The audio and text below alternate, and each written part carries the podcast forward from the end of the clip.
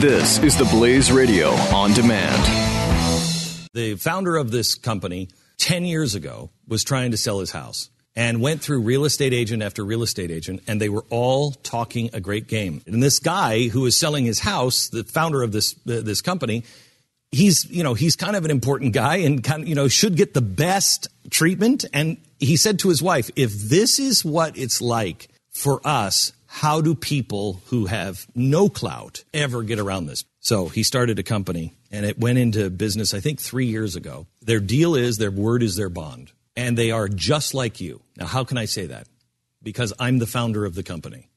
We have a thousand agents across the country, and they are people that listen to the show. And so when you go through Real Estate Agents I Trust, it's sent to somebody who already, you already know their sensibilities. They already are cut from exactly the same cloth. There's got to be a better way. There is. RealestateAgentsITrust.com. I suppose I just have to accept I live in a world in which Prince's death is trending, but Queen Elizabeth's birthday is not. Go figure. Excelsior.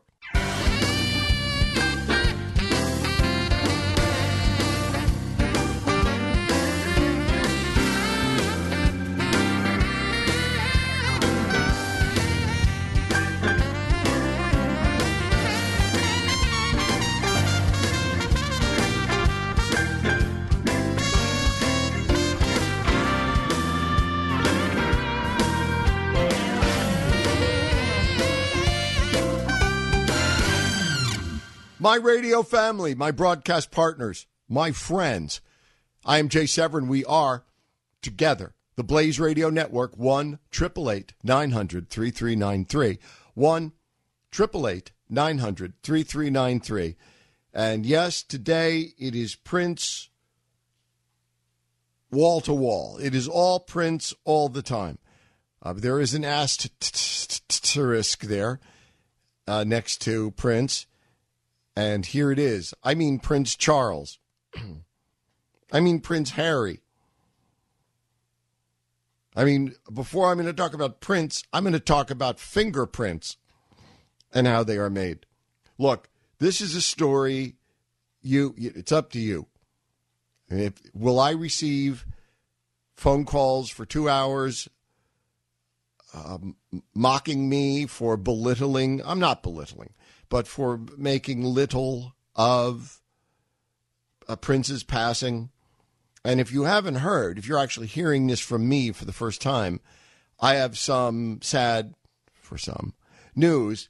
That is the formerly living artist, formerly known as a symbol that looks freakishly like the insignia for the euro, also formerly known as the female Madonna, also formerly known as uh, the name of a popular boxed spaghetti. Uh, also formerly and originally, I suspect, known as yet someone else, is now formally living. Which is the way the Times of London might announce that that uh, that that uh, this particular prince, the Times of London is concerned with real princes, so they, they may not cover this quite as prominently as, as we do here. Fox News has gone Walt. I, I, Fox News knows something I don't know, and they know that their audience is actually 12 years old because they're they're going wall to wall with Prince's passing. Hey, this is a story uh, definitely across the generational spectrum, even though it's about a musician, and I don't deny him that. He was a lot of things I didn't particular that didn't particularly attract me, including mostly his music. But that does not stop me for a moment as a musician in recognizing that he was a wicked talented musician. But t- today, quick, when I say to you, Prince, Prince, what do you say? Do you say Prince Spaghetti? I say I say Prince Charles. But a lot of other people say something uh, very different. Authorities have announced there are no suspicions surrounding his death. First of all, when they say there's no foul play, which they have said, that means no murder. Foul play, okay, no murder. Uh, as to whether it was a natural or unnatural death, that comes later. And you don't pay me to take any news on its face. So there will be some that harbor suspicions that the type of influenza to which uh, the artist formerly known as the insignia that looks freakishly like the euro symbol uh, had or succumbed to a kind of influenza which is uh, which is rampant in the music and show business industry. But only some people will say that. Fox News is betting on it. They have just a, line of doctors all day telling us, you know, explaining pneumonia induced or influence induced pneumonia and everything else. Look, it's it's sad when anybody dies. And this is clearly a special person. I don't think I mean certainly not as special as extra ordinarily special to me as as to some of us clearly i would tell you this uh, if you can name if you consider yourself particularly aggrieved by this passing if you're a big fan prove it can you name you know without going on you know i i, I really don't like the era of google it, it still yet has occurred to me for the first time ever to Google anything. I don't like that. Uh, and and maybe I don't like it because the body of knowledge I've spent a lifetime acquiring anybody else can clearly at least for a word or two acquire by uh, you know looking it up on Google. And and so yeah I feel protective of uh, of that. But Look, if you can name, it seems to me this, if you could name how many full length albums Prince has produced and released in the last five years, then I'll know this is a very important matter to you. And don't assume anything. You know that on our this our show. Don't assume anything. Uh, all right, and uh, one triple eight nine hundred three three nine three. That number number will be routed directly through the Minnesota uh, switchboard here to the Blaze Radio Network. One triple eight nine hundred three three nine three, and via Twitter at J A Y underscore Severin. formerly known as James, formerly known as the radio artist formerly known as James. Uh, one triple eight nine hundred three three nine three. If I'm making too big or little a deal out of this, you'll you'll let me know. The switchboards are open. Operators are standing by. Nextly, well, firstly, I think uh, from a grateful former subject, from a grateful former colonial, and your very distant cousin, as are we all really, Your Majesty, happy birthday. The world's longest serving hereditary monarch, Queen Elizabeth, is 90 years old today. Queen of the United Kingdom, Queen of England, Sovereign of the British Commonwealth. Huzzah! Huzzah! Huzzah! And I mean it.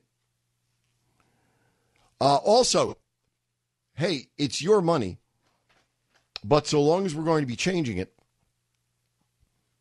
why not And I have no, other than pandering during an election year, which of course is what this is all about. I would much rather they, we, would have honored Harriet Tubman in a slightly different time. Not necessarily a different way, but a slightly different time, such that it did not so transparently be the election year pandering to certain special interests groups, which it so transparently is. But heck, it's our money. So, okay, if we're changing the 20 to, uh, to reflect uh, Harriet Tubman, who was a beyond courageous civil rights pioneer, why stop there? Why not Hillary Tub on a new $3 bill with her first ever elected president of the United States ever to be impeached husband, Bill, on the other side. That works, right? I mean, I mean, hypothetical.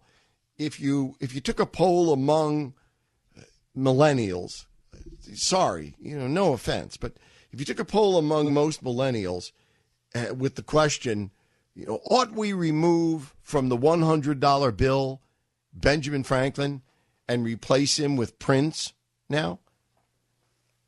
I think the number one answer would be Benjamin who? This is Jay Severin, Severin. on the Blaze Radio Network.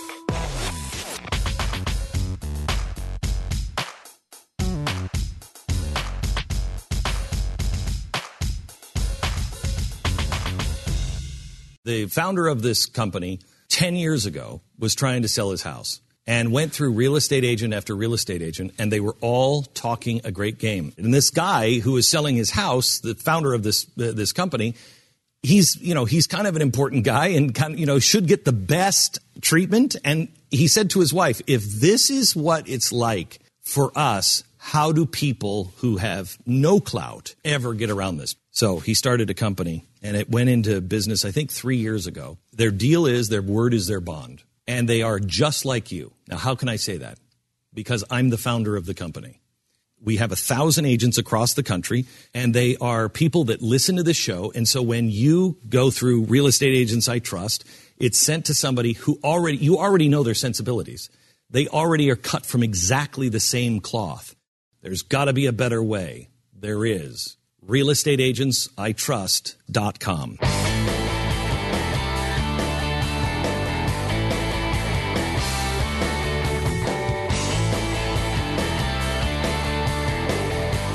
Jay Severin on the Blaze Radio Network.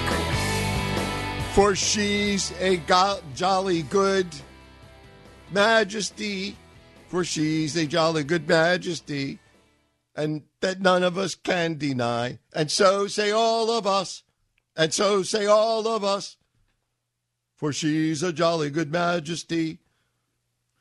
And I think she is. Um, okay.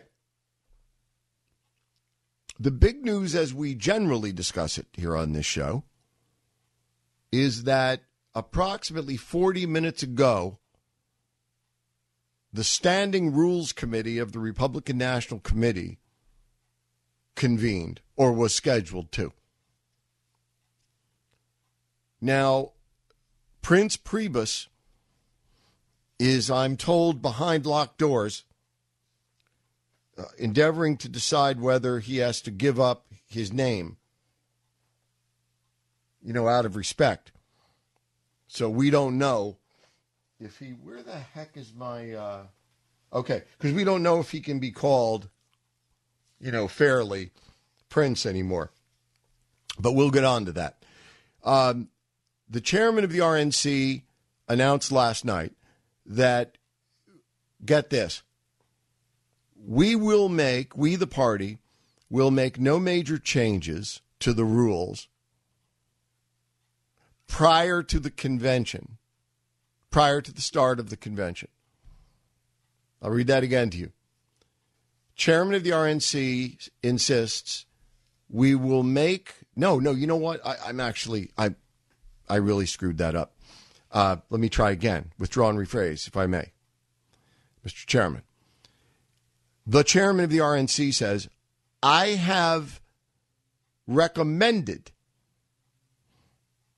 to the Rules Committee that they make no major changes prior to the start of the convention.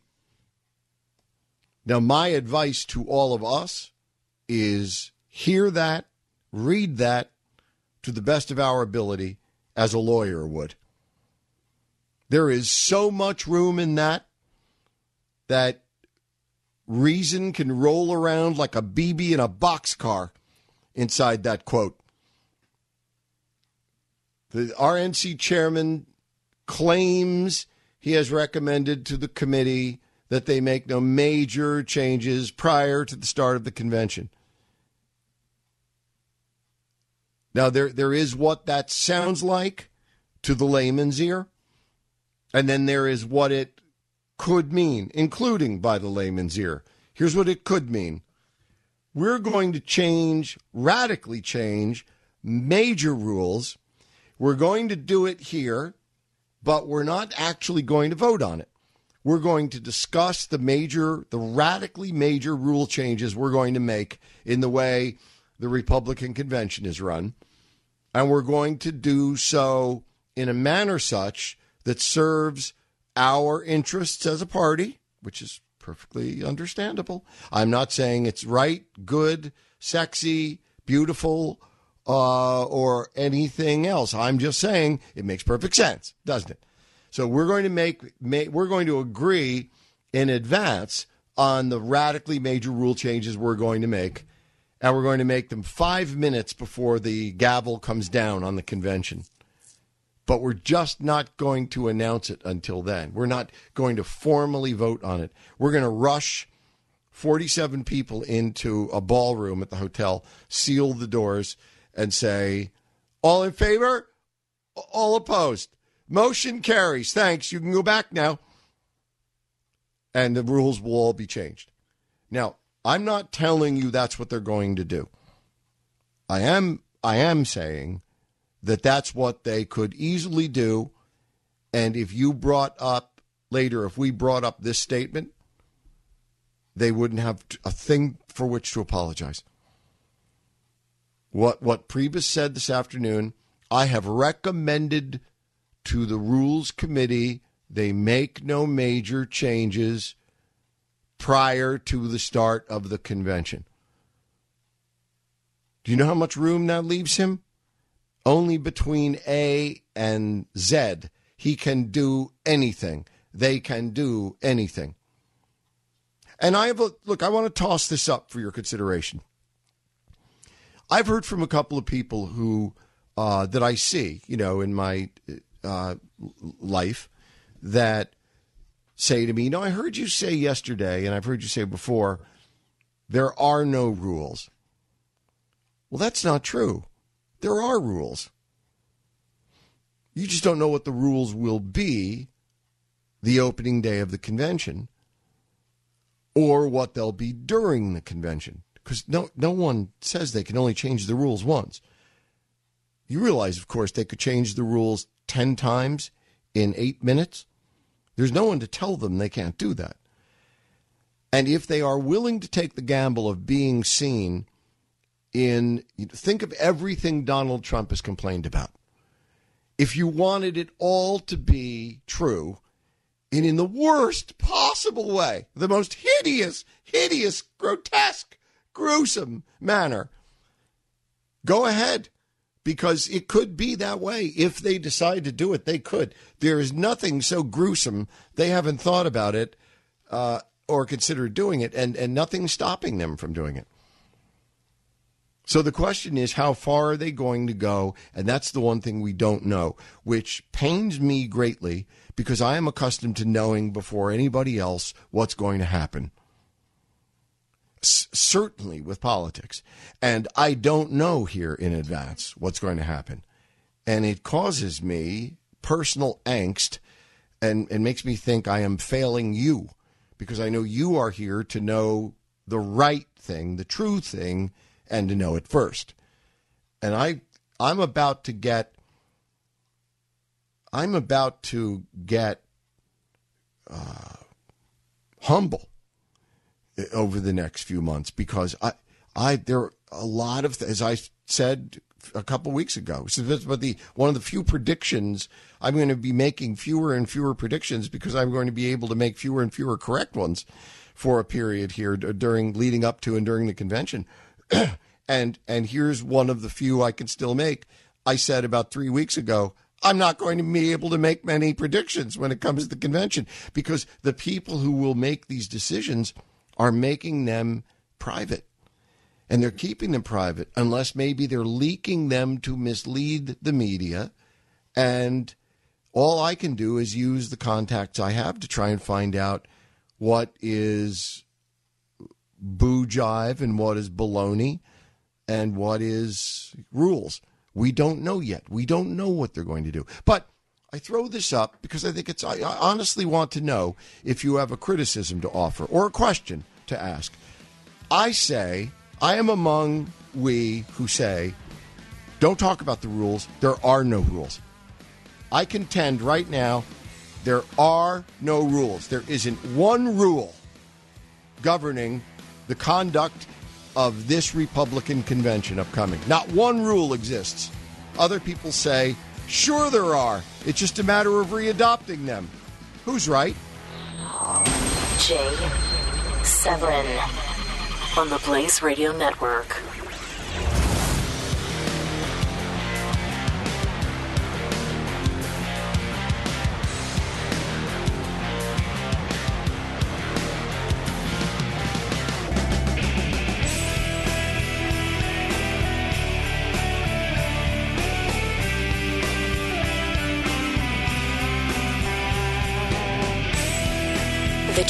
Show only on the Blaze Radio Network. So, partners on the Blaze Radio Network, 1 888 900 3393. The only reason I raise this stuff, and I, I struggle with this every day, I honestly do. I don't know how technical to get here. And it's not like I could get worlds more technical than I am. I, I, I couldn't. But I don't even know if, you know, my job is to entertain you. Let me entertain as I strip, you know, and I don't know if that does it as much as it used to. But in stripping, let me say, I don't know how much to strip. And I don't know how much people care about the rules and the convention and all that stuff. And I, you know, I, I bore you. So the rules of the convention, no one has cared about in like a million years because it hasn't happened. And so I just find it, I, I admit, it's a fairly arcane question. I'll return to it for just a second are those of us correct who say there are no rules?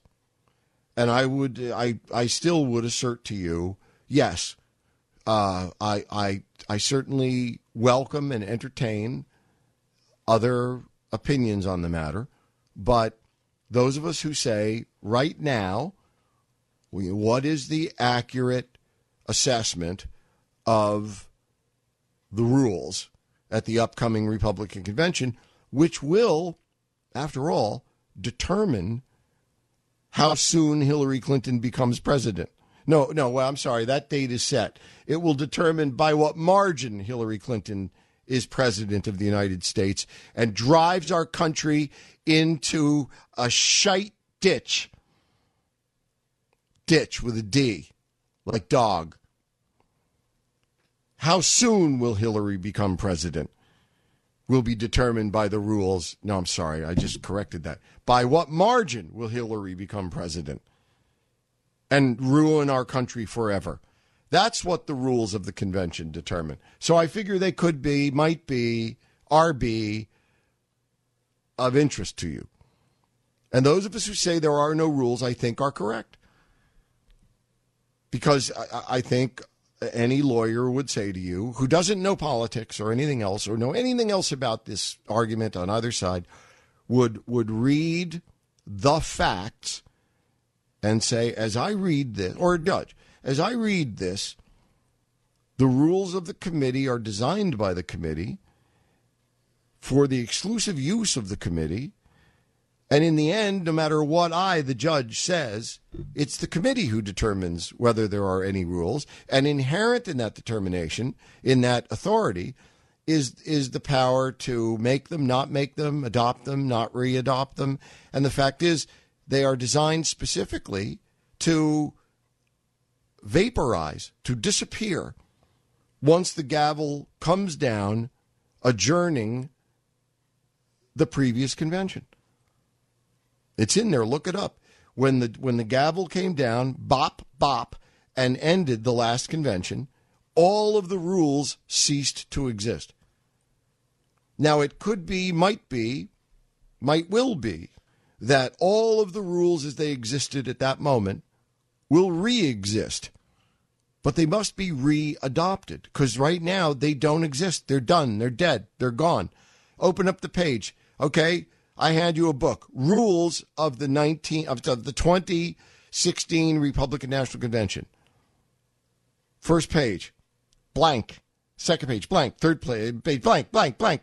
There are no rules until those rules are adopted or readopted or created. By the way, Republicans presumably have finally grown aware that they are going to later need Trump supporters. Both of you Trump supporters out there, Republicans have finally become aware of, to them, the painful realization that they're going to need you. Now, they are not, according to a Fox report today from someone who was at the meetings and claims to know. He says the insiders, the rule makers, the party bosses, are not saying privately, well, I'm going to tell you who this is. It's been, it's on, been on the air. It's not like some secret. It's former McCain, John McCain manager, campaign manager Steve Schmidt. And he says all of these big bosses are not saying publicly what they're saying privately. What they're saying privately is that it's a foregone conclusion in their minds. Like they don't even have to discuss it. It's a foregone conclusion from day one that Donald Trump is unfit to be president of the United States in virtually every conceivable way. He not only said temperamentally, he also said psychologically, policy wise, every every IQ, every conceivable way, Donald Trump is unfit to be president of the United States. I thoroughly agree. I thoroughly concur and have since officially since June 16th which I believe is officially when Donald Trump announced. Now, Jay, how can you say that? Didn't we hear you say many times that you'll vote for the nominee of the party? And isn't there a pretty good, less than other people think, but isn't there a pretty good chance that the nominee of the party is going to be Donald Trump? Yes there is a pretty good chance that's going to happen. I wouldn't call it pretty, but there's a good chance that Trump is going to be the nominee. How do I reconcile that? It's not, I mean, it's tremendously difficult to do, but it's not tremendously difficult to reconcile. I mean, and it is. I have a bumper sticker. You have a bumper sticker. I know what mine says. You have one. You know what yours says. Mine says no Democrat. Mine says my whole life I vote for the nominee of my party. I vote for the conservative who is most electable. I vote for the conservative who can win. Now, Donald Trump may or may not be conservative. I sus- suspect very strongly he's not. But I know that a grotesque communist is on the other side. I will not give the fat, grotesque communist my vote by staying home. I will not give the fat, grotesque communist my vote by even ever conceivably voting for her. And that leaves one option. Will I vote for the nominee of my party? Yeah, I will. And even though I'm not a Republican as currently constituted, the Queen's birthday actually made me think about this today, believe it or not.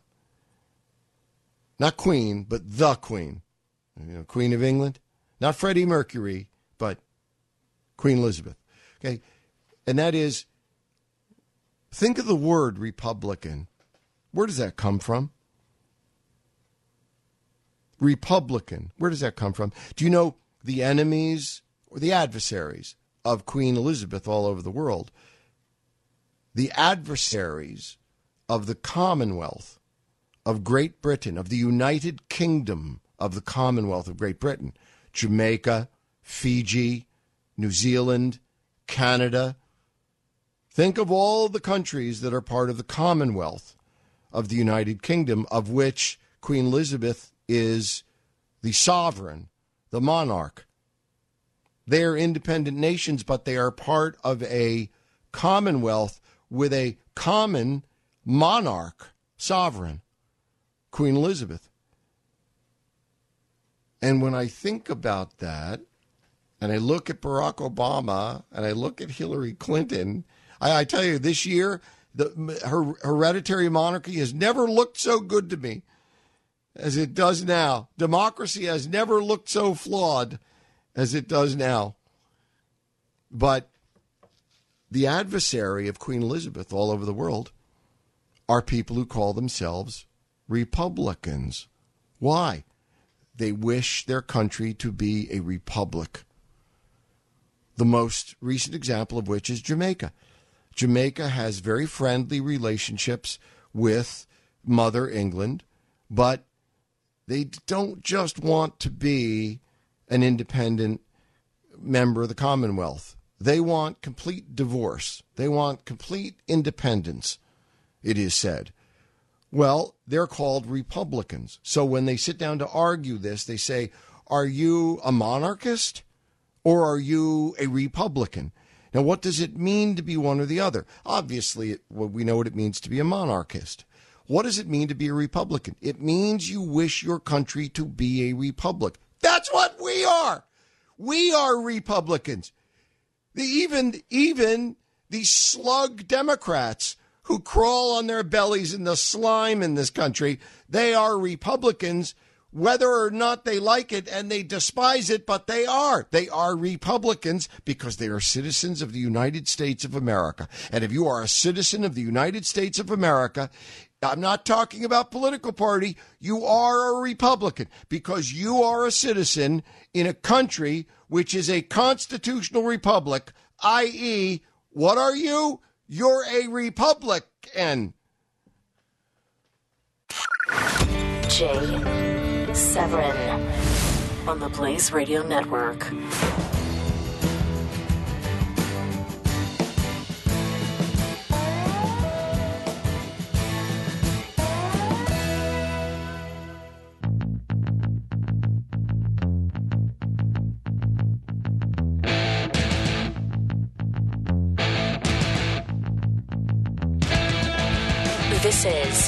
Jay Severin on the Blaze Radio Network.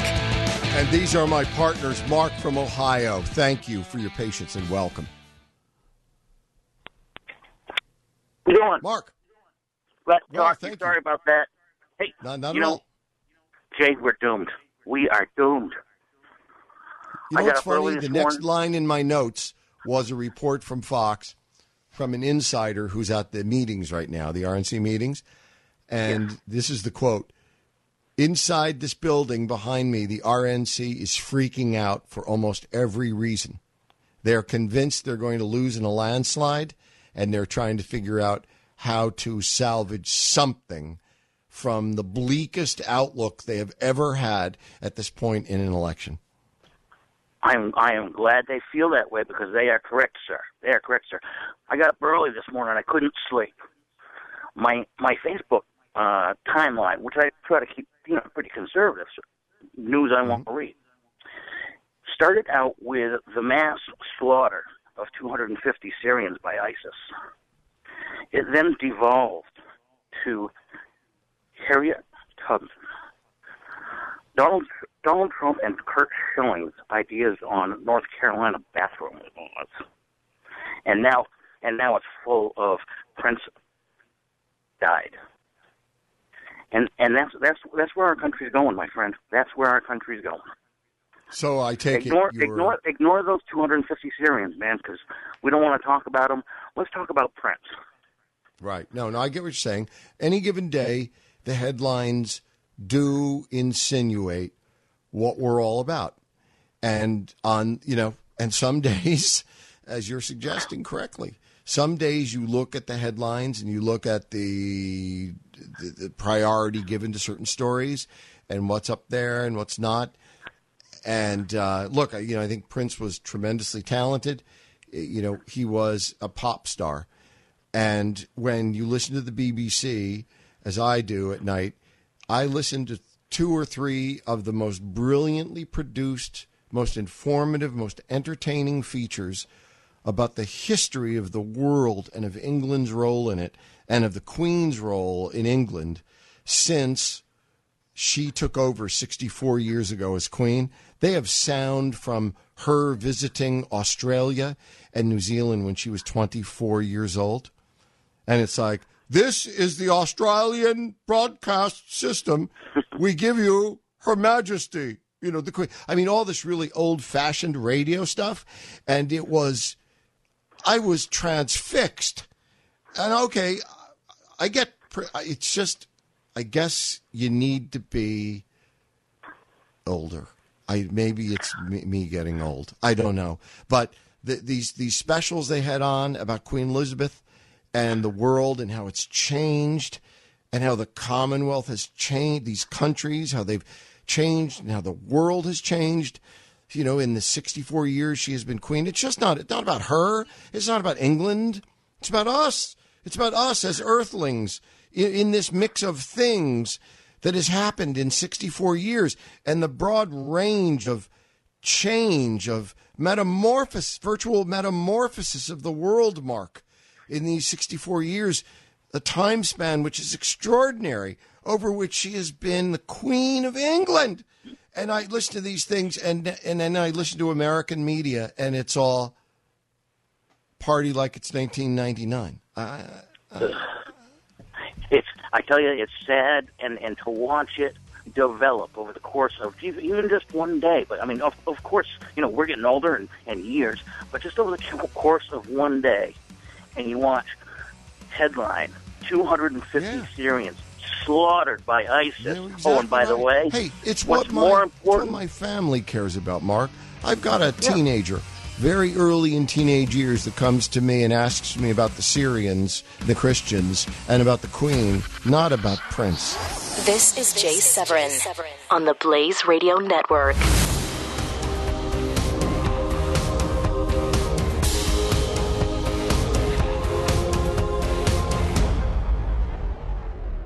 Prince found unresponsive in elevator. Uh, that's a headline, Associated Press headline right now. Uh, f- from, you know, the flu. Queen Elizabeth, the world's most important living figure, turns 90. The world's oldest living, longest serving hereditary monarch, head of the Commonwealth, Queen of England, head of the United Kingdom for 64 years. That may make page, you know, 78 or so. You think? Veritas.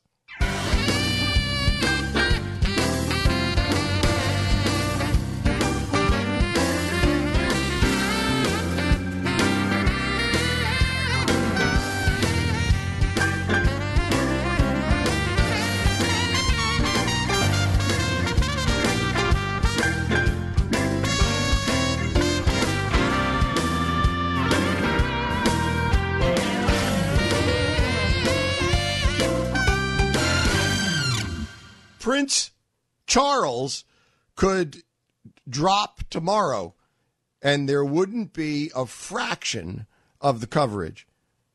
I'm a, Hi, I'm Jay Severin. You are the best and brightest. We are together the Blaze Radio Network.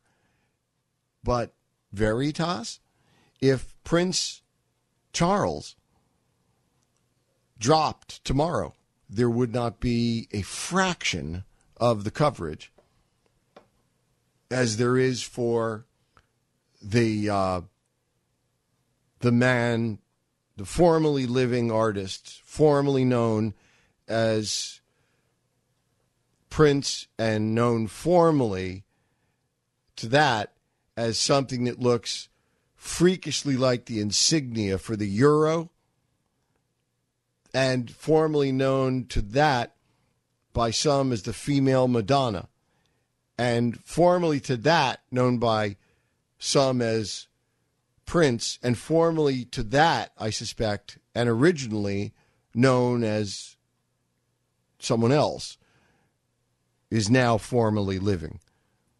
That's the obituary here. Authorities announce no suspicions as to his death, but some cynics will harbor suspicions about show business influenza, if you know what I mean. And I, am not really, I'm not, even if that's true, does that have anything to do with the guy's talent? No. Was he brilliantly talented? Yes. Was he my cup of tea? No.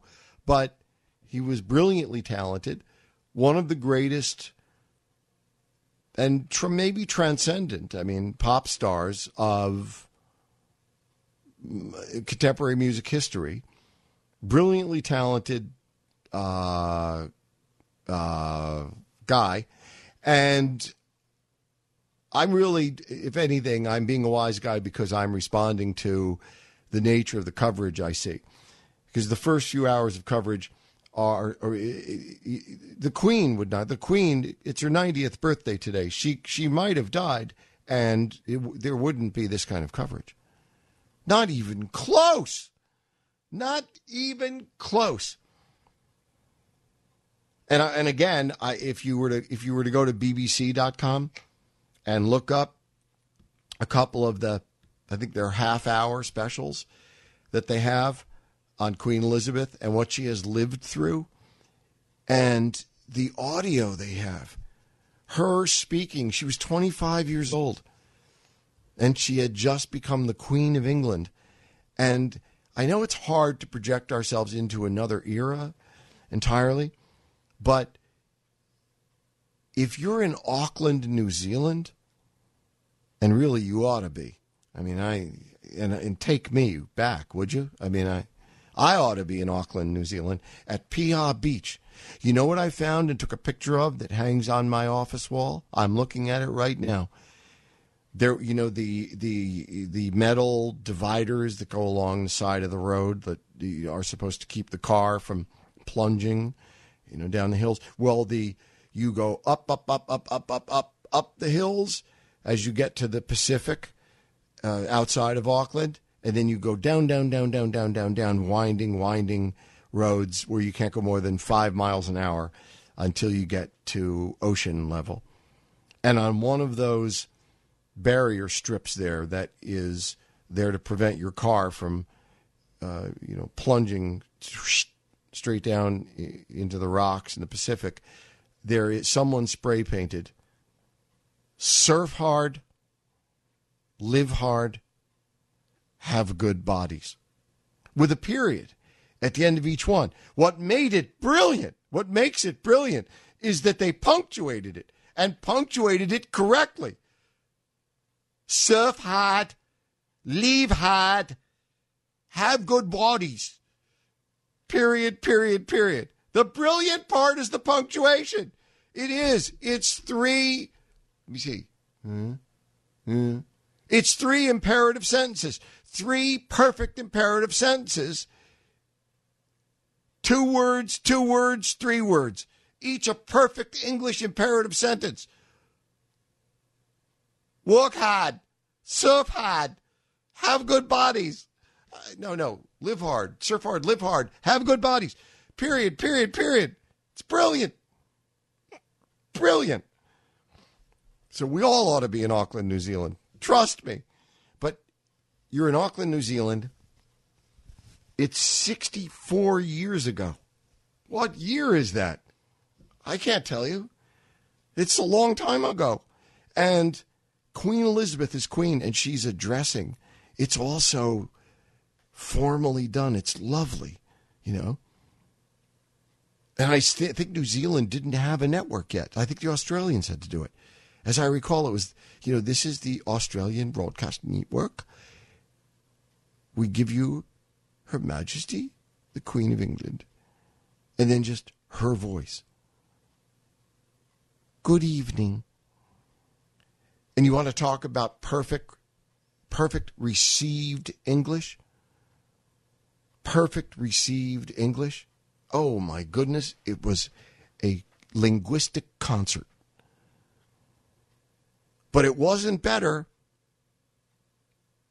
than surf hard, live hard, have good bodies. Period, period, period. 1 900 3393. 1 900 3393. Your Majesty, from a grateful former colonial and your very distant cousin, as are we all really, happy birthday, Your Majesty.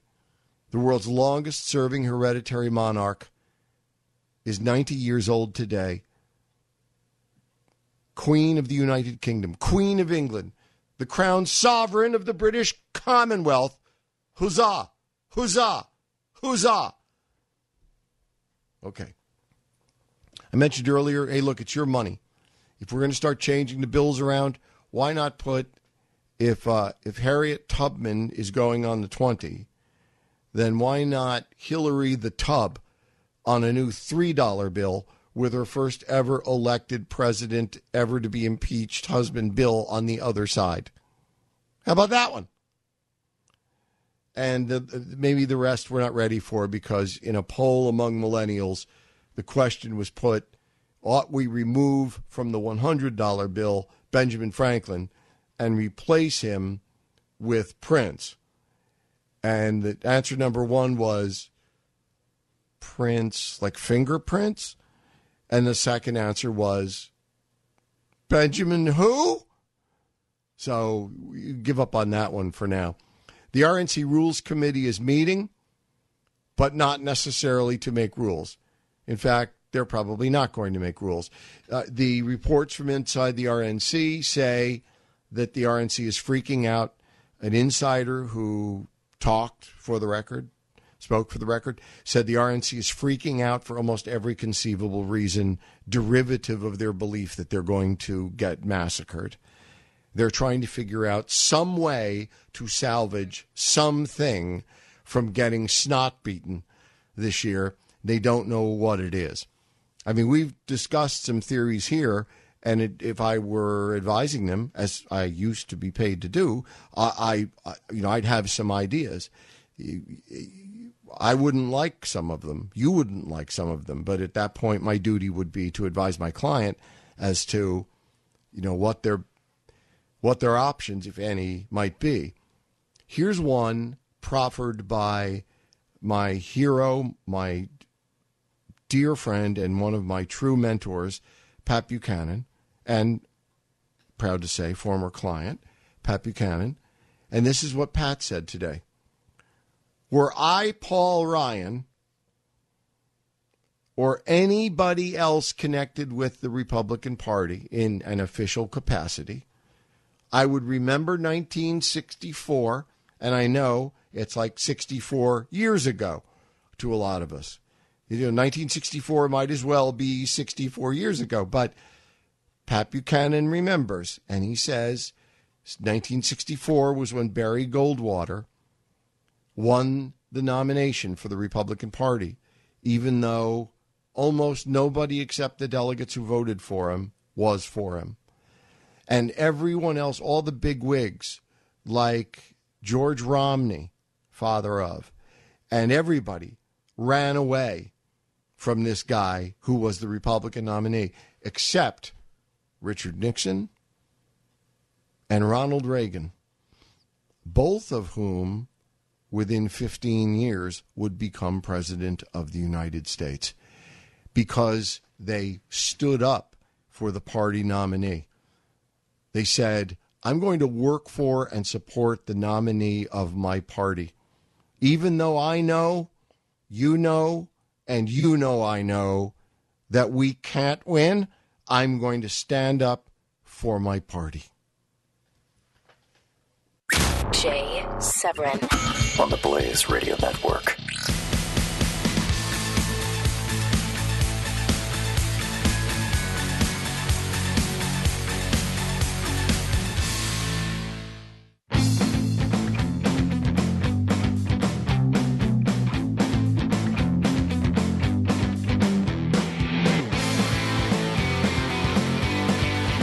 Jay Severin Show on the Blaze Radio Network. Of which show, if you miss any and you wish the very best of us, the best of Jay Severin show on the Blaze Radio Network, please do seek out the podcast. It's there for you all the time, so you can listen whenever you wish. Go to soundcloud.com. There are several locations. The easiest I could tell you is soundcloud.com. The podcast for the Jay Severin Show on the Blaze Radio Network.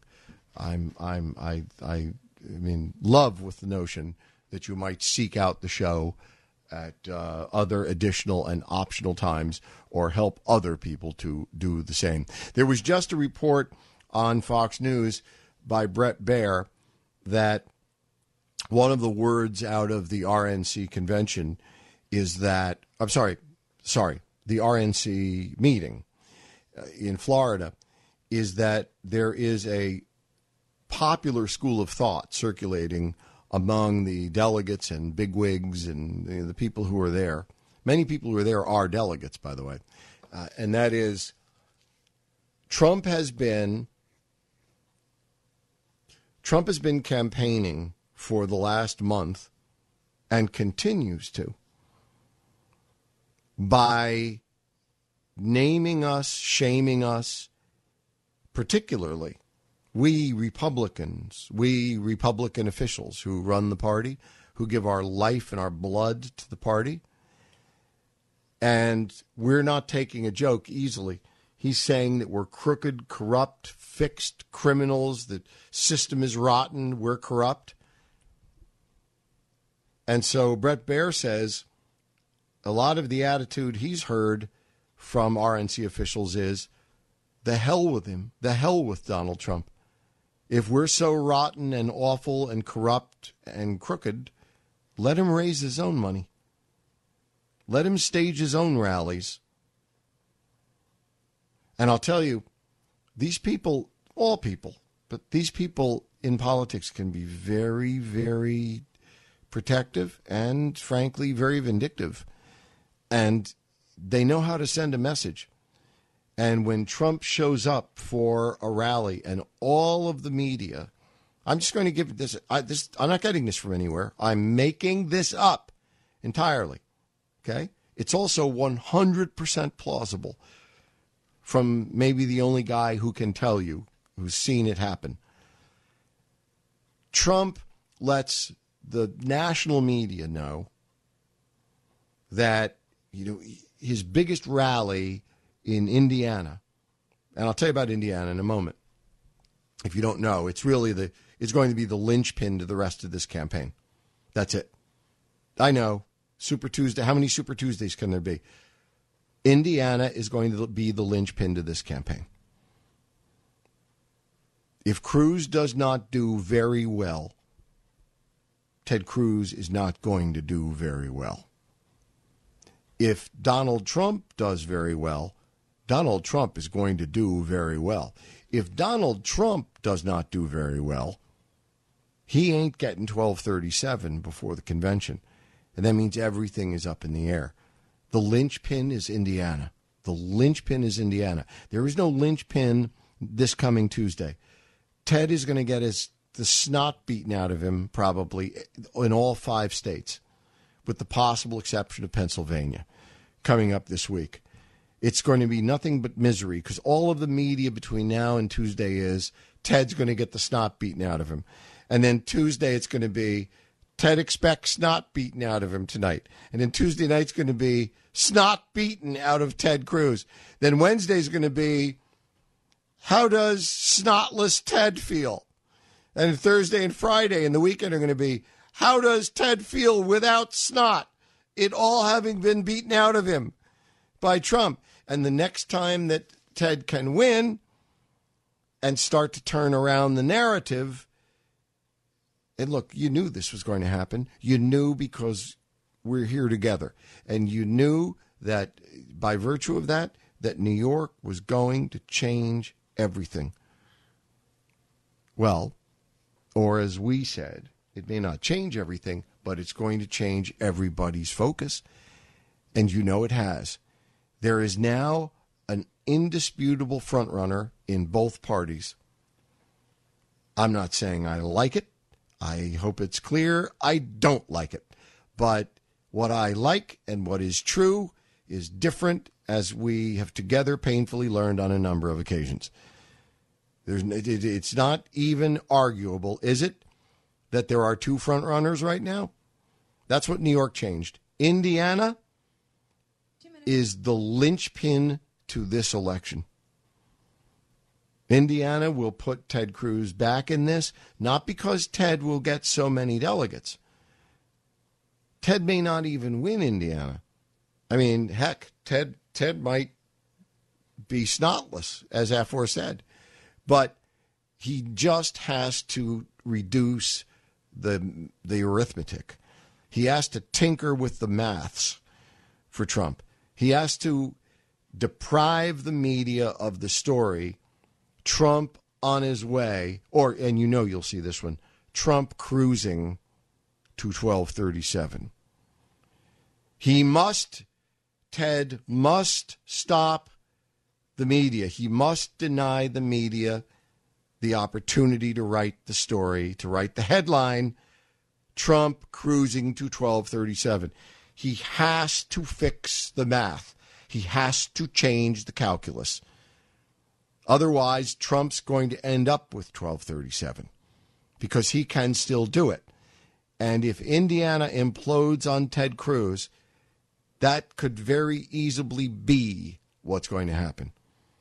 And so far today, what we've got is we've got Trump still saying the party is crooked and all that. But you know, this story I was telling you about Indiana that I'm making up. So Trump does his big Indiana rally. Everybody is supposed to be there. All these people are supposed to be there. You know what happens? A few key people don't show up. A few unions make sure the wiring doesn't work. It's a disaster. The local Republicans in Indiana can make this happen. And you know what? They have, and they will. Jay Severin, the Blaze Radio Network.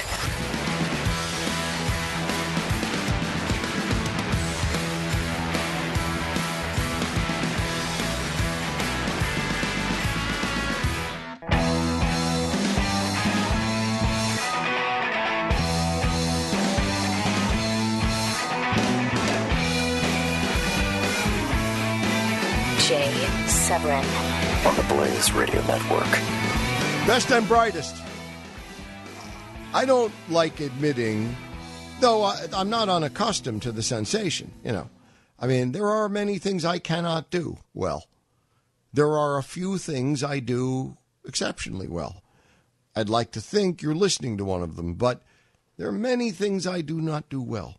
I am an ignoramus supreme on a number of things. And if I see today that the number one story in our universe is is uh, Prince, and I don't mean Prince Charles, and I can't give you anything. I mean, everything I've given you on Prince, which is really a reaction to the reaction, is all I can give you. I know his music. I'm a musician. I know his music. I know his music note for note. No one has answered my earlier question. And I phrased it in a way meant to, you know, deceive. I said, "Oh yeah, okay, great, Prince. Tell me how many albums he's done in the last ten years." Do you know how many albums Prince has done? Complete albums Prince has done in the last two years? Four. Are you kidding me? Prince produced, wrote, delivered four albums in the last two years? Yes, he did. So I'm not diminishing, I'm not dismissing his talent. He was a pop genius. I don't mean to degrade by the word pop. Elton John is a pop genius. And uh, that nevertheless does mean genius. I say was? You know, I mean is, but in any case. Uh, so I just can't give you anything. I can't, I don't have it to give you. I don't, I mean, I, I don't have anything to give you about Prince. I was not a particular fan, and therefore I don't, you know, I can't give you, it's, it's not like it's somebody I really, really know. It's not like it's somebody well, I said to Britt a little while ago, someday, and I don't want to jinx this, Britt's always warned me about this. Uh, someday Eric Clapton is going to pass away. And I almost want to say the only reason I don't say this is out of respect to my family and providing for them. I almost hope that I predecease him because I won't be able to take it when Eric Clapton passes away. Eric Clapton is the greatest musical influence on my life. And um, in my estimation, the greatest guitar player who ever lived. Though the argument that Johnny Winter is the best blues guitar player who ever lived, and that Jimi Hendrix may be a better, slightly stronger argument, are not without merit. But overall, for the mastery, the complete brilliance and totality of mastery over the instrument and the palette of genres, Eric Clapton is the best guitar player who ever lived. And I speak with opinion, but also with some knowledge. And someday he's going to pass away. And you see, when I see these other people pass away and they're near my age, it's it's true. My dad said to me once, on no particular occasion, we were sitting in our living room and my dad was reading the paper and he folded his paper and looked at me and kind of hesitated for a moment and looked a little pensive. And you know, I was about to say, "Yeah, dad," you know, and he said to me, James, because when he was being serious, I was James. James, when you start to read the newspaper and you expect to see your peers passing, life takes on a different kind of perspective. And I, this is, I know, only related distantly, not distantly, but tangentially to this. But someday the person because there are people all over the world today who are shattered by the passing of Prince because he represented something to them far more than his musicality, his talent, anything else. He represented that, but he represented much, much more, many more additional dimensions of greatness and personal meaning informed your relationship with Prince if you are shattered by his passing. I guess what I'm trying to say is if Fox News is going wall to wall, you know, and so is pretty much CNN, if if they're going wall to wall with Prince, I can't. I don't have anything to say about him other than what I've said. I'm really reacting to the reaction more than anything else. And I, I admit to you that shortcoming. He is not that kind of figure to me. When someday Eric Clapton passes, and again, I, I don't pick Clapton out of a hat. it's the one I, when I'm being morbid, it's the one I think about because that's the one that has always meant the most to me, has always meant not just because he's a peer, more or less. I don't know how old he is. I don't like Google these things, but what I know is he, you know, the things that they sprayed around London, Clapton is God. Well, Clapton was God. Clapton is God, guitar speaking, and and rock speaking, and you know, come back, come back when Eric passes.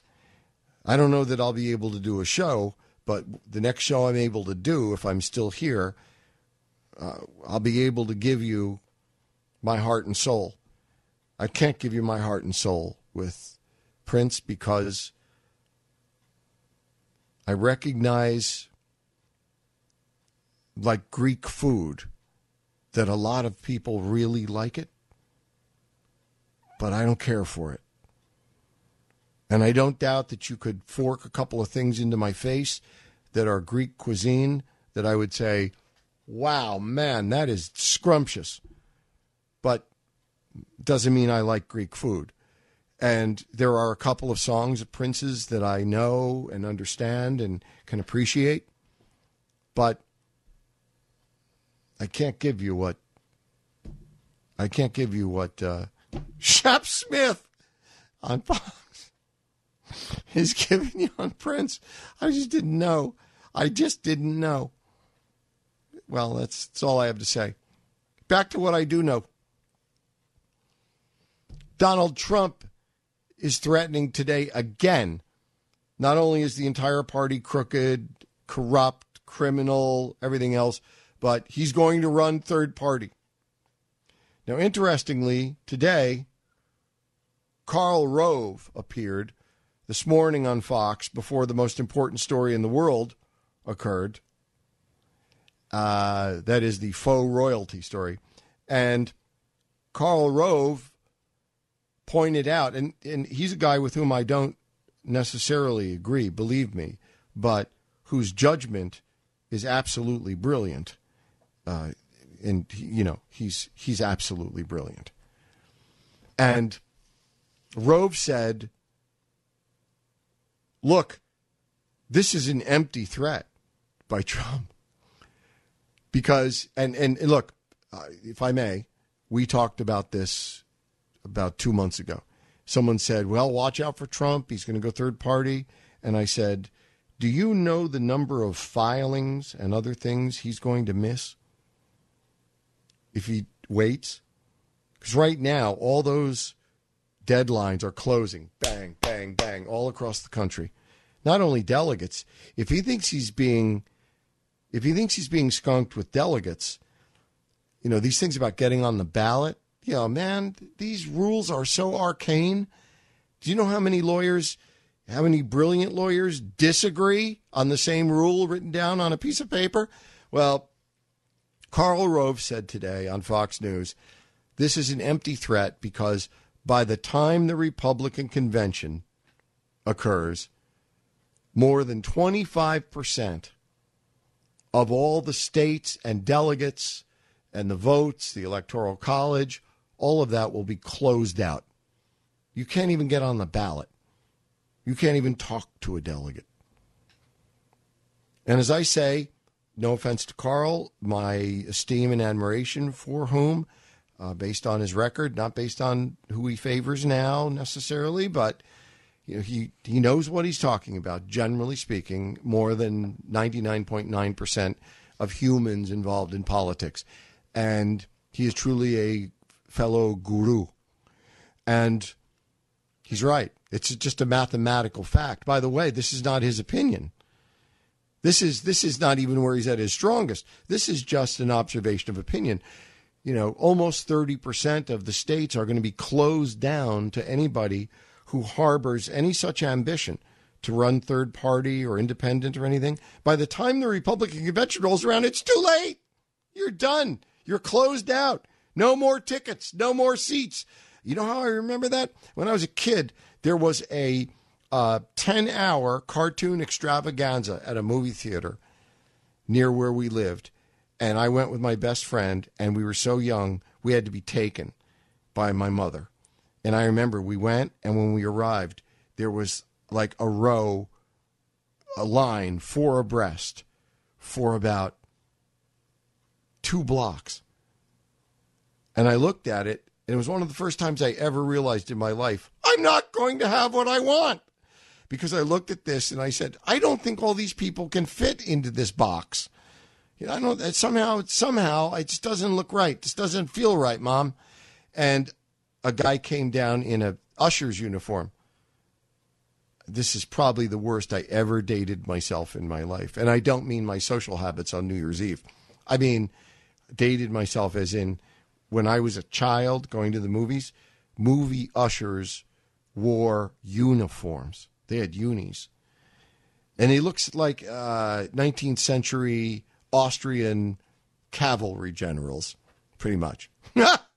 and they, uh, this guy walked up the sidewalk, uh, Gustav von Baron with a flashlight, waving it, saying, No more tickets, no more seats, no more tickets, no more seats. And I understood English okay at the time, but I looked at my mother as only a child can look at a mother at age six. And, you know, and the look was the same look as when I turned around and looked at her during The Wizard of Oz when the tornadoes happened. And I looked at her and she said to me, Don't worry, don't worry. We don't have those here. We're not going to have a tornado here. Don't worry, don't worry. We're not going to have one. And that was it. As far as I was concerned, that was like Einstein telling me. That was it. Issue ended. Well, when they said no more tickets, no more seats, I looked at my mother with the same look. Tell me this doesn't mean what I think it means. This is Jay Severin on the Blaze Radio Network.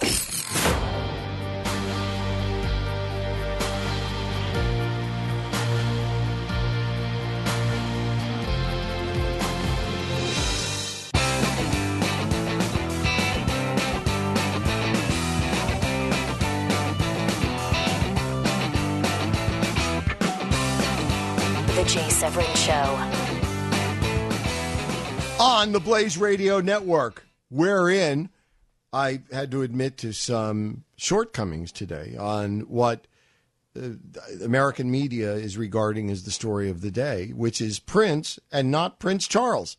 So I'm if it were Prince Charles, you'd have your man, but uh, it's uh, it's Prince, formerly known as the freakishly similar looking symbol of the euro insignia uh, formerly known as that little tiny skinny kid that uh, was the new Elton John.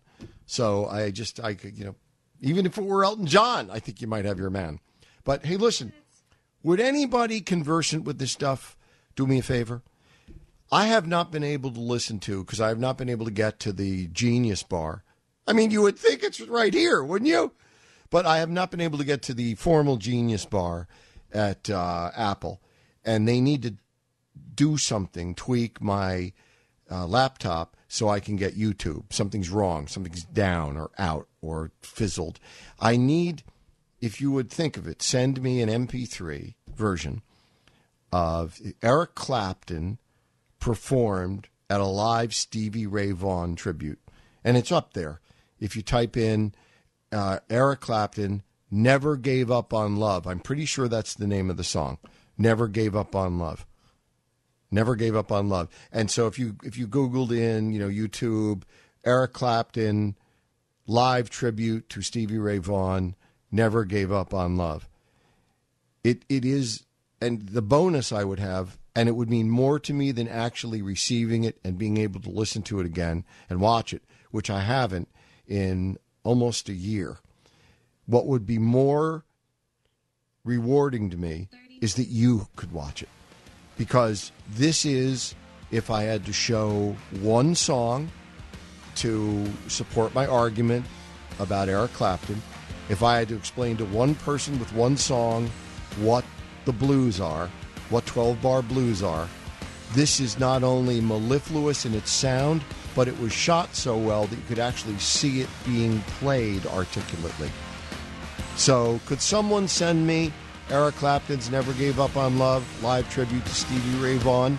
And tomorrow, other political news of importance. The Jay Severin Show, only on the Blaze Radio Network.